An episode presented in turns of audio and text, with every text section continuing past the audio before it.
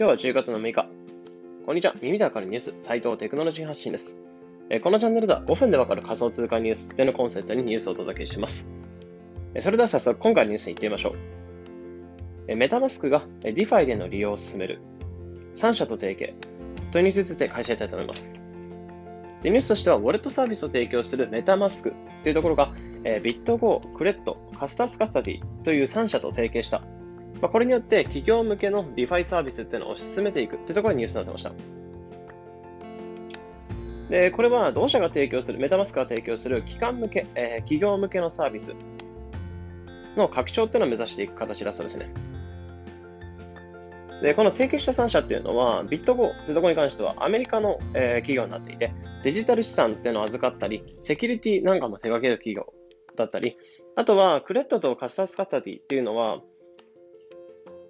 えこちらも機関向け、え企業向けに特化したサービスになっていて、多くの DeFi サービス、レンディングサービス、イールドファーミングだったりとか、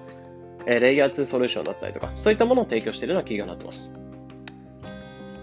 でこういった3社と提携することによって、え企業向けのサービスでセキュリティや規制、規約などの強化していく。その DeFi サービスのセキュリティや規約の強化だったりとか、あとはその3社の顧客に対して小規模から大手まで、機関投資家から小規模のそのスタートアップとか、そういった企業にまで、そこの顧客に対して DeFi サービスへのアクセスを可能にしていくしていけるというところが期待されています。で今、DeFi のサービスの広がりっていうのはかなり爆発的で、まだかなり銀行、仲介役のいらない銀行みたいな感じの、え金融サービスになってくるんですけど、まあ、DeFi の中で今現在で言うと2兆円のものお金が入っていて、え去年ぐらいに発表された、発表されてきた、えー、盛り上がってきているのが DeFi なんですけど、発表から1年間で936%まで成長して、まもなく1000%って形で、まあ、かなり成長しているようなサービスになってます。で、また、それに伴って、えー、メタマスクってものに関しては、DeFi サービスと紐付ける財布みたいな感じで、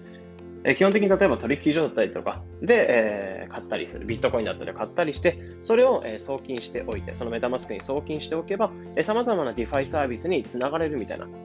その DeFi サービスとつながる財布みたいな役割してくるんですけど、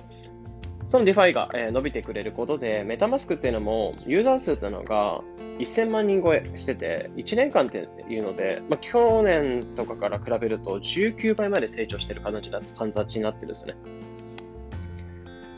なので、今現在っていうのは、本当に多くが、えー、DeFi サービスのを利用しているのが当たり前になってきて、